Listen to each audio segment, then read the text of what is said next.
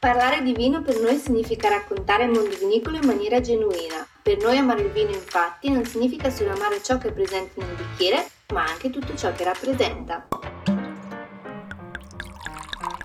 Buon ascolto, amanti di vino! Salve a tutti e bentornati a questo podcast di Amanti di Vino da Patrick di Patrick's Winery. Se ricordate la volta scorsa abbiamo parlato dell'aperitivo, quindi del momento in conviviale al, al, massimo esponente, quindi dove andiamo a condividere qualcosa di gioioso, qualcosa di spumante, quindi abbiamo abbinato il metodo classico, qualcosa che è per noi, quindi un momento totalmente nostro che noi scegliamo di condividere quindi la scelta è la cosa fondamentale e andiamo a condividere con degli amici, quindi qualcosa eh, che ci crea energia, qualcosa che ci crea passione e divertimento. E quindi siamo riusciti a tirare fuori l'abbinamento migliore e il vino perfetto per quella determinata occasione. Ad oggi invece voglio spingermi oltre, voglio andare a, al primo piatto e secondo me il primo piatto è qualcosa di veramente importante perché, eh, perché racchiude tanta tradizione. Infatti quando io parlo di tradizione, quando parlo di momenti nostri ma condivisi con la famiglia, mi ricordo benissimo ogni pasto e ogni soprattutto pranzo che, che compio con, con i miei familiari e per me eh, andare a portare in tavola del buon cibo, del buon vino, significa portare in tavola la mia passione, la mia esperienza. Ed è proprio questo che voglio arrivare, portare una propria esperienza, una propria ideologia, perché non, è, non c'è niente di più bello che condividere qualcosa che si ama. E quindi voglio portarvi quasi a casa mia, quasi portarvi vicino alla mia tavola, perché per me eh, chi condivide la mia passione diventa quasi parte della mia famiglia. E quindi prima vi porto nell'azienda de- del vino che ho scelto, quindi andiamo, eh, non ci spingiamo tanto in là, andiamo nel Friuli, andiamo a Povoletto in Udine, ovviamente nei colli orientali del Friuli, vocatissimi per il vino. E, e quindi andiamo a, ad Aquila del Torre, che è un'azienda che fa 50.000 bottiglie l'anno a conduzione familiare. Ha 84 ettari e voi dite solo 50.000 bottiglie? Beh, dobbiamo considerare che solo 18 sono vietati e 66 sono tutti circondati per l'azienda perché eh, una, una cosa che mi ha detto Michele Ciani, eh, il titolare nonché l'agronomo, è quella di essere immersi nella natura che per lui è, è fondamentale. Non, non serve avere i vigneti vicino all'industria, i vigneti vicino a un altro produttore che magari non lavora come lui e poi non avere il vino che si vuole, non avere eh, la possibilità di trasmettere nel calice quello che la vigna dovrebbe dare. E quindi lui legato ai vignaioli indipendenti, legato al terroir, quindi questi terreni marno-agellosi sono veramente importanti per lui e lui vuole condividerli eh, nel terroir, quindi nell'agricoltura biodinamica. 힘들어.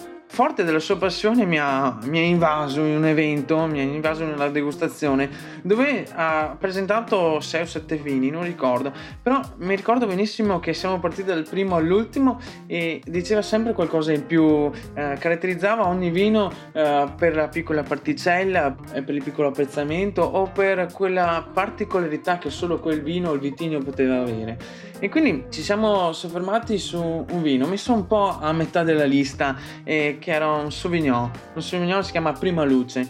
E per farvi rendere conto delle idee, siamo su un vino molto intenso, molto fragrante e veramente molto elegante. Mi ha colpito proprio l'eleganza di questa uva internazionale, sì, ma vinificata in quel luogo dava qualcosa di molto legato al terreno. Sentivo proprio tutto il terroir.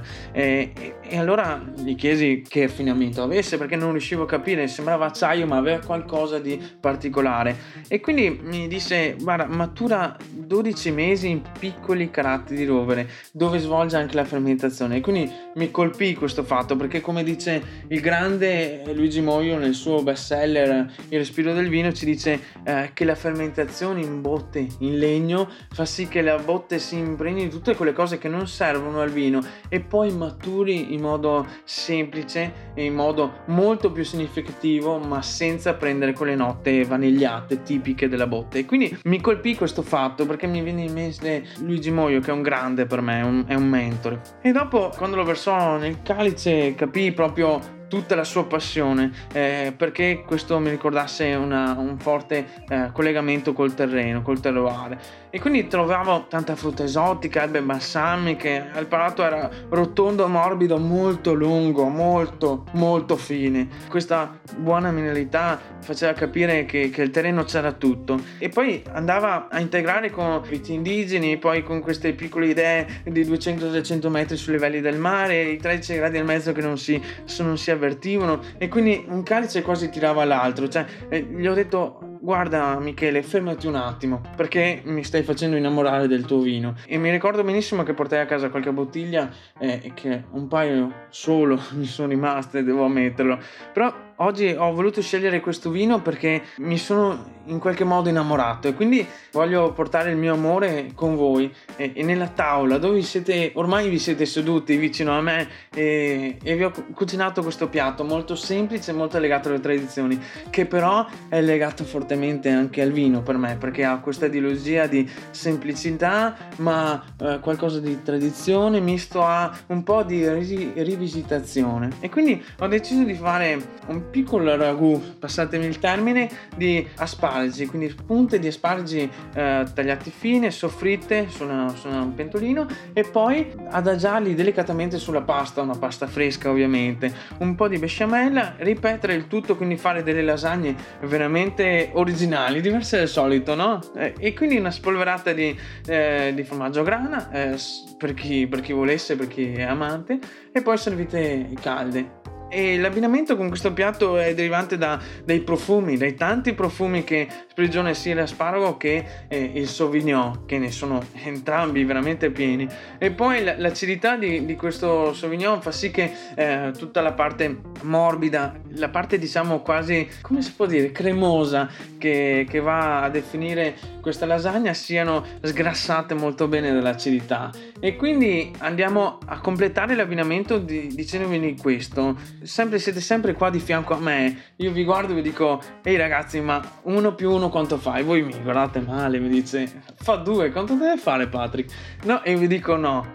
1 più 1 uguale in questo caso 3, perché proprio l'abbinamento è questo, 1 più 1 uguale 3. Il, il punto in più è quello che eh, creiamo con il momento, quello che creiamo con la convivialità, il, il, eh, il, condividere le nostre emozioni. È proprio per questo che voglio eh, condividere queste idee, perché dovete cercare di capire che uno più uno, eh, in questo caso, fa qualcosa di più, fa qualcosa che noi ci mettiamo, eh, ci mettiamo il momento, ci mettiamo il pensiero, ci mettiamo l'esperienza e questo per me è la cosa più bella che possiamo condividere, quindi l'esperienza, l'amore con eh, i nostri familiari, i nostri amici, i nostri cari. E quindi sempre di fianco a me vi dico, eh, questo per me è essere una pagina vera, un, un, personaggio vero, un condividere le proprie esperienze, i propri amori in modo sincero. È proprio quello che professa Patrice Wine, quindi eh, di andare più in là possibile con un abbinamento. Non è facile, lo so, eh, non, non, è facile cogliere questi aspetti, però sono sicuro che oggi eh, vi ho portato vicino a me in tavola. Sono sicuro eh, che oggi apprezzerete questo abbinamento semplice, non banale come deve essere, ma di grande aspetto. E quindi io vi ringrazio nuovamente per aver seguito questo abbinamento. Se volete riproporlo in tavola e dopo magari raccontarmelo come è stato per voi, sarebbe una grande gioia immensa. E quindi vi auguro una buona giornata e questo è tutto da Patrice Winery di Amante di Vino. Ehi, amante di vino!